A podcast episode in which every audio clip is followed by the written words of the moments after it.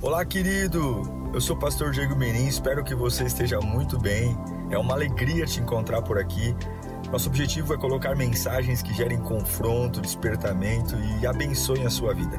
Em instantes você vai ouvir um sermão e eu espero de verdade que Deus fale com você. Se você puder também me siga nas minhas redes sociais, sempre estamos colocando conteúdos que gerem confronto e inspiração. Eu desejo um bom sermão para você e que Deus te abençoe sempre. Romanos 15, 13. E o Deus da esperança, e o Deus da esperança, vos encha de todo gozo e paz no vosso crer, para que sejais ricos de esperança, no poder do Espírito Santo. Quero chamar sua atenção para o termo ricos de esperança. Repita comigo: ricos de esperança. Talvez dentre tantas riquezas que nós desejamos, a esperança não seja a primeira da lista. Mas o apóstolo Paulo, ele ora para que o Senhor nos encha de gozo e paz, ao ponto de possamos propagandear para os outros. Eu sou alguém rico de esperança. Vamos orar? Deus, é a tua palavra, meu Pai. Os tempos mudam, as fases mudam, as estações. E como é bom perceber que nada altera a tua palavra. Nada altera. O Senhor fala ainda com aqueles que querem ouvir. O Senhor ainda fala com aqueles que têm interesse em te ouvir. Que possamos nesse momento parar tudo para te ouvir, Senhor não sou eu, não é a Lírio, mas é a tua voz. Quebranta nosso coração, Pai, para que possamos te ouvir. E o Senhor diz que perto está daqueles que têm um coração quebrantado. Tira de nós a altivez, o orgulho. Possamos nesse momento ter humildade para abaixar as nossas nossos orgulhos, nossas razões e ouvir a tua voz, a voz que traz vida, a voz que alenta a alma, a voz que abraça, a voz que traz segurança, a voz que traz direção e a voz que vem daquele que sabe o meu amanhã. Eu não sei para onde estou indo, eu não sei, mas aquele que falará conosco agora, oh Deus, tu sabes, tu sabes tudo, nada escapa aos teus olhos. E nós te pedimos, de encarecidamente, por misericórdia, fala conosco. Em nome de Jesus. Amém. E graças a Deus. A esperança, sem dúvida, é uma das grandes matérias-primas do reino de Deus. A esperança é tudo, porque a esperança nada mais é do que a fé. Paulo nos estimula a termos esperança. A esperança não tem lastro com momentos, lugares, condições, a esperança não se baseia em melhoras, alívios, principalmente quando nós temos uma dor. E dor é algo extremamente real. Seja a dor física, seja a dor emocional, e seja também uma dor que pouco falamos, mas a dor espiritual. Toda dor é real. E ter esperança quando a desesperança é muito maior é um grande desafio. E é por isso que Paulo diz: Eu oro para que vocês sejam cheios de gozo e alegria, até ficarem ricos de esperança. Aí você pode se perguntar, pastor, mas legal, é, é, eu tenho interesse pelo que o senhor está dizendo, eu quero sim ser rico de esperança, mas qual é o caminho? Ah, o caminho não é fácil. Porque quando você pede a Deus para ser rico de esperança, Deus não vai te dar esperança, mas Deus vai criar situações para que você aprenda a gerar esperança. Quando você pede a Deus paz, Deus não te dá paz, mas Deus vai gerar oportunidades para você descobrir a paz. Portanto, quando você tem interesse em ser uma pessoa rica de esperança, não vai não virar uma unção do céu e de repente você vai acordar numa segunda-feira nebulosa e dizer: "Nossa, como eu sinto, como eu sinto esperança", dormir abatido não. A esperança que Deus te dará não virá pronta. E normalmente ela nascerá da dor. Quero ler um texto com vocês em Neemias capítulo 1, versículo 4. O caminho da esperança. Como se tornar rico de esperança. E quero dizer que a esperança nunca nascerá de um sol a pino, nunca nascerá de um parque de diversões, nunca nascerá dos sorrisos mais lindos que você já deu. Não. A esperança vai nascer como nasceu para Neemias, em Neemias 1,4. Quando ouvi essas coisas, quando ouvi as notícias, sentei-me e chorei. Passei dias lamentando, jejuando e orando ao Deus dos céus. Essa é a reação de um homem que acabou de receber péssimas notícias. Notícias de que sua terra natal e seus antepassados estão na, os que estão vivos estão em miséria e os outros já foram destruídos e mortos. E naquele momento, Neemias deixa claro, e eu amo a Bíblia porque ela não esconde nada, que ele ficou sem forças para nada. Foi uma tristeza tão profunda que ele deixa claro que a única coisa que ele conseguiu fazer foi sentar e chorar. Sentar simboliza a ausência de movimentos, e o choro, a fragilidade da alma. Foi isso que ele conseguiu fazer. Porque tem notícias que a gente nem sabe por onde começar. A gente olha para o desafio e olha para quem somos e a gente só tem vontade de sentar e chorar. Mas o que ele fez, e eu afirmo para você, esse foi o começo de Neemias. Mas eu afirmo que esse mesmo homem que sentou e chorou, terminou sua história como um homem rico de esperança. E a esperança que ele gerou beneficiou muita gente. Muitas pessoas foram abençoadas por aquilo que ele começou. E você não pode, por conta das fases de sentar e chorar, privar Deus de gerar em você algo que abençoe pessoas. Agora, o que eu vejo em Neemias é que no primeiro caminho para gerar a esperança, ele tem uma facilidade de guardar para ele o que está acontecendo. Ele não expressa para o povo, para os seus amigos, o tamanho do desespero. Mas ele sabia que tinha que tomar uma difícil decisão de voltar para Jerusalém.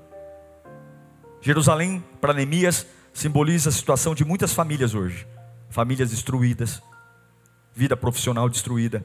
Jerusalém simboliza pessoas arrebentadas emocionalmente, Jerusalém simboliza ruínas, algo que veio, devastou e destruiu. E agora, olhando para tudo isso, a gente só tem vontade de sentar e chorar.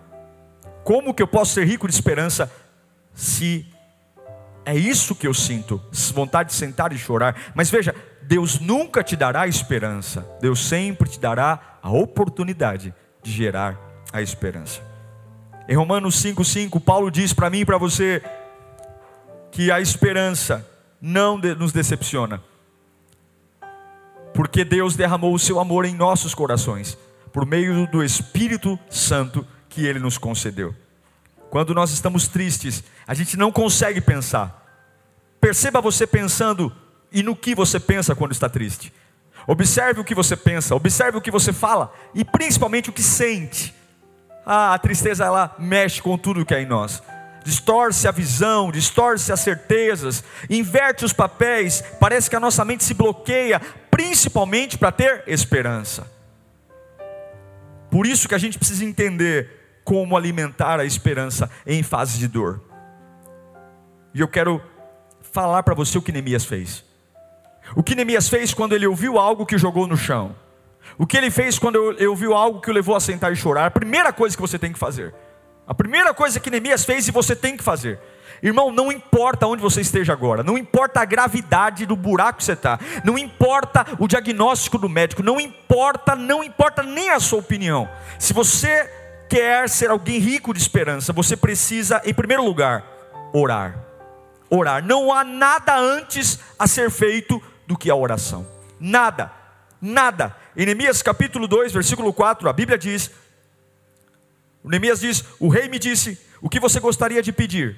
E olha o que Neemias disse: Então orei ao Deus dos céus e respondi ao rei: Se for do agrado do rei, e se o seu servo puder contar com a benevolência do rei, que ele me deixe ir à cidade de Judá, onde os meus pais estão enterrados, para que eu possa reconstruí-la. A primeira atitude de Neemias, para que a esperança comece a brotar, não foi mandar mensagens, não foi fazer cursos, não foi fugir de problemas, mas a primeira reação de Neemias, no meio da tristeza, e Deus sempre para gerar esperança, vai gerar oportunidades que nasce a esperança, foi orar. Ele orou, ele orou. Eu não vou ler para você agora porque é extenso, mas se você tiver tempo, leia Neemias 1, do versículo 5 ao 11. Você vai ver a oração intercessória que Neemias fez logo após receber as más notícias. É uma oração profunda vida, é um clamor intenso, ele ora com muita intensidade, como nunca se viu antes ali em seu livro. Ele coloca não como um copeiro, não como um empregado, não como uma vítima, não como um sofredor, mas ele ora como alguém que sabe que se o coração está inclinado, eu influencio o reino do céu. Sim, a Bíblia diz que Deus está à procura daqueles que o adorem, que o falem com ele em espírito e em verdade, e ele sabe que não tem influência para restaurar uma cidade ele sabe que não tem recursos suficientes para reverter uma tragédia, ele sabe, assim como você sabe, que diante daquilo que tem chego para matar a sua esperança, você não tem ferramentas suficientes, você sabe, ah, mas quando você ora, meu irmão, quando você ora, é Deus que luta por você. Quando você ora, é Deus que entra em batalha por você. E quando você ora e fala com Deus, a Bíblia diz que no versículo 4, o rei Ataxerxes olha para Neemias e tem compaixão dele. Quando Neemias primeiro fala com Deus, os homens que podem resolver o problema dele são inclinados a resolver. O versículo 4 de Neemias 2 deixa muito claro: então o rei, ele disse para o rei: Eu orei, orei ao Deus dos céus. E como Neemias orou, uma oração relâmpago, uma oração de desabafo, não, uma oração ligada a Deus com uma intimidade tão grande, dizendo: Senhor, me dá forças, porque eu sei que se o Senhor quiser me usar, eu posso ir contra essa situação. A oração que você tem que fazer não é uma oração para morrer, mas é uma oração para vencer. Qual é a qualidade da sua oração? Oh Deus, eu não aguento mais, eu não suporto mais. Me recolhe, me leva. Oh Deus, eu não suporto mais. Eu quero o fim. Oh Deus, olha, Senhor, eu estou aqui abatido. Oh, todo mundo vence, eu perco. Todo é essa oração? Ou é a oração dizendo, Senhor, realmente é, são tempos difíceis. O povo se virou contra ti. A destruição veio por nossa culpa mas Pai, me dá forças para reconstruir. Senhor, me usa para ser um agente da manifestação da tua glória. Senhor, eu não quero contabilizar os mortos aqui, mas eu quero ver as oportunidades que o Senhor pode gerar. É como Paulo diz em Filipenses 4,13: Eu posso todas as coisas naquele que me fortalece é a oração que não me enterra, mas a oração que brota a oportunidade de ver algo que ninguém vê, de olhar para algo que ninguém olha, a oração que me desconecta dos coveiros, que me desconecta das rodas escarnecedores, e a oração que me conecta com quem pode. Qual é a qualidade da sua oração? Qual é a qualidade da sua oração? Você dobra o joelho para ter autocomiseração, você dobra o joelho para sentir pena de si mesmo, você dobra o joelho para sentir pena da situação, ou você dobra o joelho crendo que se Deus quiser, Ele pode te usar. Se Deus quiser, Ele pode mudar tudo. Se Deus quiser, Ele pode abrir mar, Ele pode mudar tudo. Você ora antes de resolver seus problemas? Você ora antes de resolver seus problemas? Para alguém que quer, ser, que quer ser rico de esperança, para alguém que quer ser abastado de esperança, a oração ela precisa estar em primeiro lugar. Você jamais vai ser rico de esperança enquanto a oração não for a sua primeira ideia quando as más notícias chegarem. Depois de orar, eu aprendo com Neemias que para ser rico de esperança, eu preciso aprender a bater na porta certa. Diga comigo, eu preciso aprender a bater na porta certa. Ele orou e agora para onde ele vai? Ele vai para o calabouço? Ele vai conversar na porta da cidade? Ele vai para o comércio? Ele vai fazer uma reunião na casa dele para falar do que ele sente? Ele soube o lugar certo para levar a tristeza dele. O lugar onde ele deixou que o semblante dele caísse, O lugar onde ele pôs para fora o que ele sentiu foi no único lugar, a sala do rei Ataxerxes. Porque ele sabia que não adiantava bater em qualquer porta. Existem muitas portas, muitas portas que podem se abrir, mas só uma porta pode mudar a sua vida. Somente a sala do rei, Neemias 2:6. A Bíblia diz que então o rei com a rainha sentada ao seu lado perguntou-me: Quanto tempo levará a viagem? Quando você voltará? Marquei um prazo com o rei e ele concordou que eu fosse. Neemias bateu na porta certa. E quando você bate na porta certa, tudo coopera. Quando ele vai levar a comida para o rei Ataxerxes e ele está com o semblante caído, a rainha, a Bíblia diz que a rainha estava sentada ao lado do rei. A, a rainha também participou daquele momento de comoção, de dor. Ele pede para o rei permissão para voltar para Jerusalém para reconstruir as muralhas. E quem além do rei teria autoridade para liberar o copeiro para ir? E o rei não só permitiu que ele fosse, como patrocinou a reconstrução, deu cartas, colocou escolta. Neemias sabia que ele precisaria de muitos apoiadores para conseguir o que ele fez. Teria que convencer muita gente, e algumas vezes a gente está querendo torcida organizada, a gente está querendo o apoio de portas, quando a gente só precisa bater em uma porta certa, uma porta certa, e daquela única porta, ele teve autorização, ele teve recursos, ele teve segurança, ele teve apoio, ele teve amparo, ele teve cuidado, ele teve o respaldo, ele teve sensibilidade e empatia. Ele recebeu tudo, tudo. E é por isso que eu entendo quando Jesus diz em Mateus 7, versículo 7 e 8: Batei, batei, aleluia. Batei, batei, abri-se-vos-á. Peçam e lhes será dado busquem e encontrarão, batam e a porta lhe será aberta. Pois todo o que pede recebe, e o que busca encontra, e aquele que bate a porta será aberta. A gente precisa parar de ficar lamentando e aprender a bater nas portas que estão diante de nós, porém as portas que são certas, existem portas esperando para serem abertas, basta a gente tomar uma iniciativa. Existem lugares para ser acessados e muitas pessoas reclamam por ausência de oportunidades, dizem: Eu estou orando, mas a minha vida não sai disso, eu estou clamando, mas eu não consigo sair desse enrosco, e muitos estão reclamando que não têm emprego, mas não estão se esforçando o suficiente, não estão se esforçando o suficiente ou não aceitam algumas portas porque julgam essa porta, dizendo: Eu não vou aceitar isso porque isso é inferior, eu não vou aceitar essa situação porque, na minha maneira de ver, querido irmão, a tristeza já te destruiu, as notícias já arrebentaram com você. Ore e abra a porta que Deus tem mandado você abrir. Oh, meu Deus do céu, eu acredito que depois de uma porta haverá outras, e se por acaso algumas portas não deram certo, continue batendo em portas, mas observe as portas certas. A gente precisa entrar nas portas certas. Não basta orar se eu tenho acessado lugares que Deus não quer que eu esteja. Eu preciso aprender a aproveitar as oportunidades. Você quer ser alguém rico de esperança? Bata nas portas certas. Tenha coragem de dizer para algumas portas que te convidam para entrar: Eu não vou.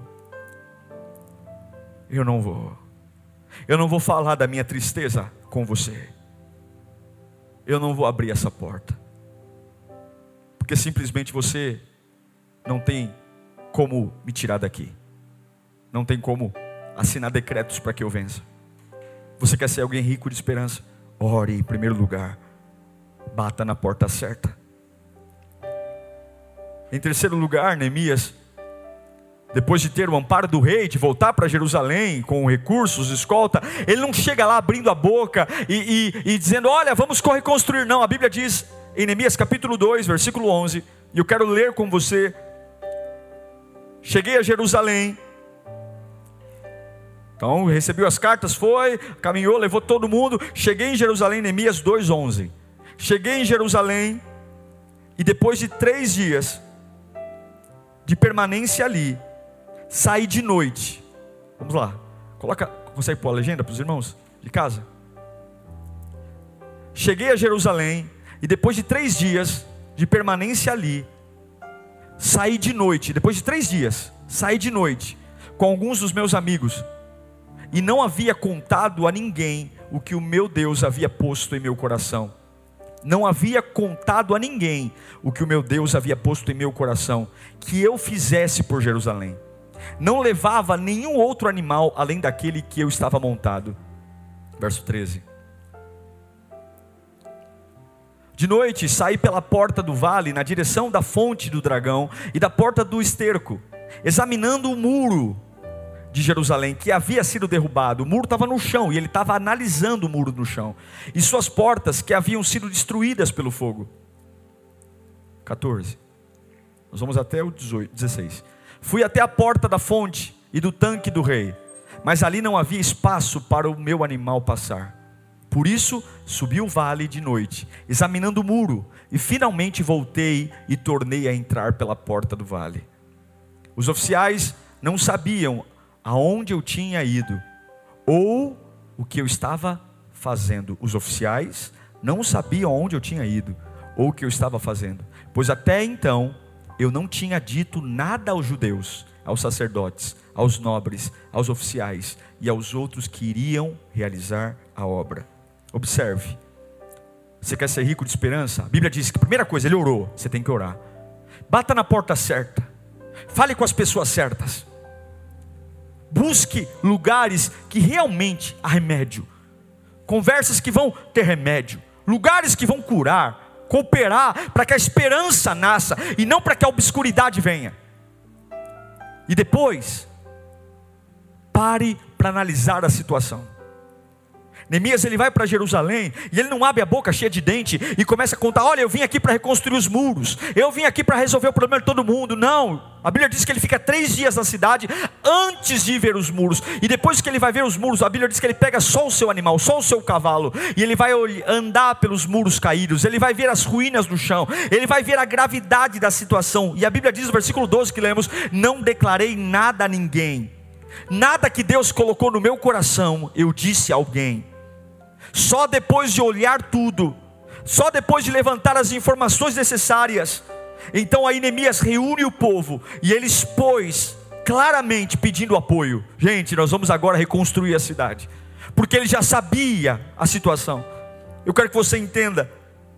Algumas vezes, se você não avaliar a situação, você pode transmitir uma tristeza além da realidade.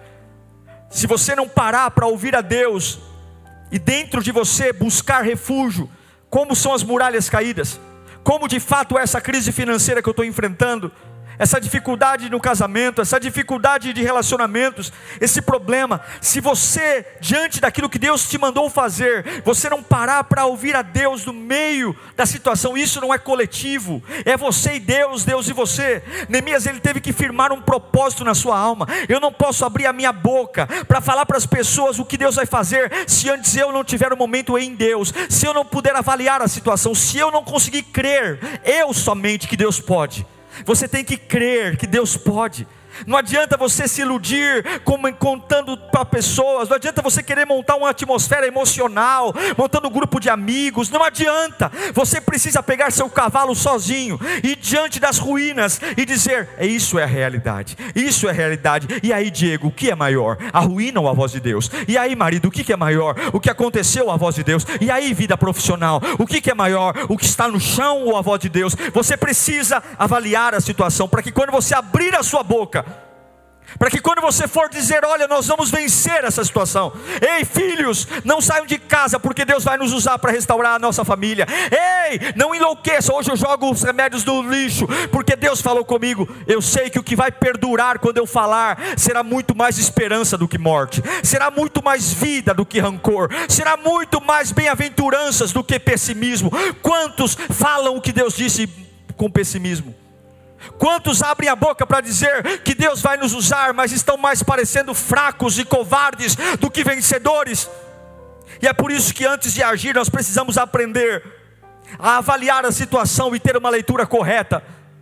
Uma leitura correta do que está acontecendo, e muitas pessoas erram porque se precipitam em suas lutas. se precipitam em suas decisões, acham que estão preparados para enfrentar e pagam um preço enorme. E Jesus nos ensinou que antes de ir para uma batalha, em Lucas capítulo 14, versículo 28 e, 20, e 31, a gente primeiro precisa sentar e calcular. Qual é aquele, Lucas 14, 28, qual de vocês, se quiser construir uma torre, primeiro não se assenta, calcula o preço, para ver se tem dinheiro suficiente para completá-la. Versículo 30, 31. Ou qual é o rei que pretendendo sair à guerra contra o outro rei, primeiro não se assenta e pensa, se com 10 mil homens é capaz de enfrentar aquele que vem contra ele com 20 mil. Eu sei que nossas emoções, diante da tristeza, nos faz querer, mas Neemias ele vai ter um tempo de avaliar. Você precisa, para ser rico de esperança, orar, bater na porta certa e avaliar realmente a situação. Suas emoções mentem, suas ideias mentem, o diabo mente, as pessoas mentem. Você precisa parar, tirar um tempo para refletir. E eu pergunto: você já avaliou? E você tem certeza que Deus é maior que tudo isso? Porque até que você tenha certeza que Deus é maior que tudo isso, não ouse abrir a sua boca para dizer que Deus vai fazer o um milagre. Ninguém vai acreditar. Até que você tenha certeza que Deus é maior que as suas dores. Não abra a boca para dizer que Deus vai curar você das suas dores, porque ninguém vai acreditar. Até que você tenha certeza que Deus é maior que as suas angústias. Não abra a boca para dizer nada, porque nada vai acontecer. Jamais diga que você está disposto a reconstruir algo sem antes parar e analisar e ver dentro de você Deus é maior contra aquilo que eu estou lutando. Deus é maior do que aquilo que eu estou enfrentando. Neemias ele orou para ser rico de esperança. No momento mais difícil, ele bateu na porta certa. Ele avaliou a situação. E por fim, ele contou com a mão de Deus. Aleluia. Você precisa contar com essa mão. Eu sei que a gente, para reconstruir uma cidade, quer colocar o máximo de pedreiros possíveis. Quem pode, quem pode uh, mexer a massa? Quem pode colocar tijolo? Quem pode estar comigo? Ah, irmãos, mas só é possível se a mão de Deus estiver lá. Capítulo 2, versículo 19 de Neemias diz: Quando, porém, Sambalate, Oronita, Tobias, o oficial amonita, e Gessen, o árabe, souberam disso, zombaram de nós, desprezaram-nos e perguntaram: O que é isso que vocês estão fazendo? Estão se rebelando contra o rei? E eu lhes respondi: O que, que ele respondeu? O Deus dos céus, aleluia não é a opinião de vocês, o Deus dos céus fará que sejamos bem-sucedidos, aleluia. Nós, os seus servos, começaremos a reconstrução. Mais do que lhe diz respeito, vocês não têm parte nem direito legal sobre Jerusalém, ou seja, calem a boca. Em sua história não há nada de memorável que favoreça vocês. Neemias teve muitos problemas para vencer a tristeza, teve muitos problemas para vencer as perseguições, e ter a alegria restaurada foi um preço alto. Vários serão os adversários tentando de todos os modos atrapalhar a reconstrução de Jerusalém. Sambalate, Tobias, Gessen, armadilhas, ciladas para impedir. Mas em Neemias 1:10, Neemias fala a mão do Senhor. Neemias 2:8, ele diz a mão do Senhor. Neemias 2:18, a mão do Senhor. Neemias 6:9, ele vai dizer o Deus que fortalece as minhas mãos. Neemias 2:20, o Deus do céu céus é quem nos dará bom êxito. Quem diz que tudo serão flores, quem diz que tudo cooperar para o teu bem, é, humanamente falando, quem disse que não terão barreiras no seu caminho, quem disse que os planos de Deus virão adocicados, quem disse que você nunca vai enfrentar nada, quem disse, mas a fé, ela não nasce de uma carga de energia, a fé nasce da expectativa de continuar avançando em tempos desfavoráveis, a fé nasce de quando eu tenho tudo para entrar em desespero,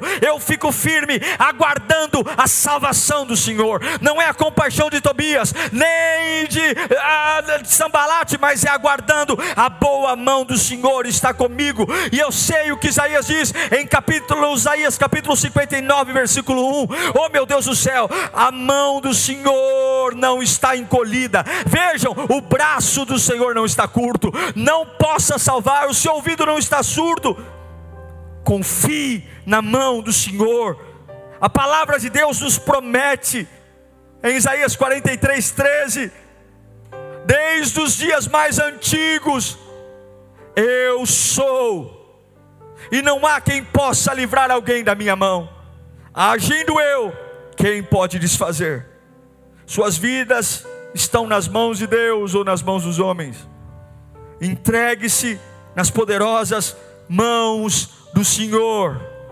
Entregue-se às poderosas mãos do Senhor.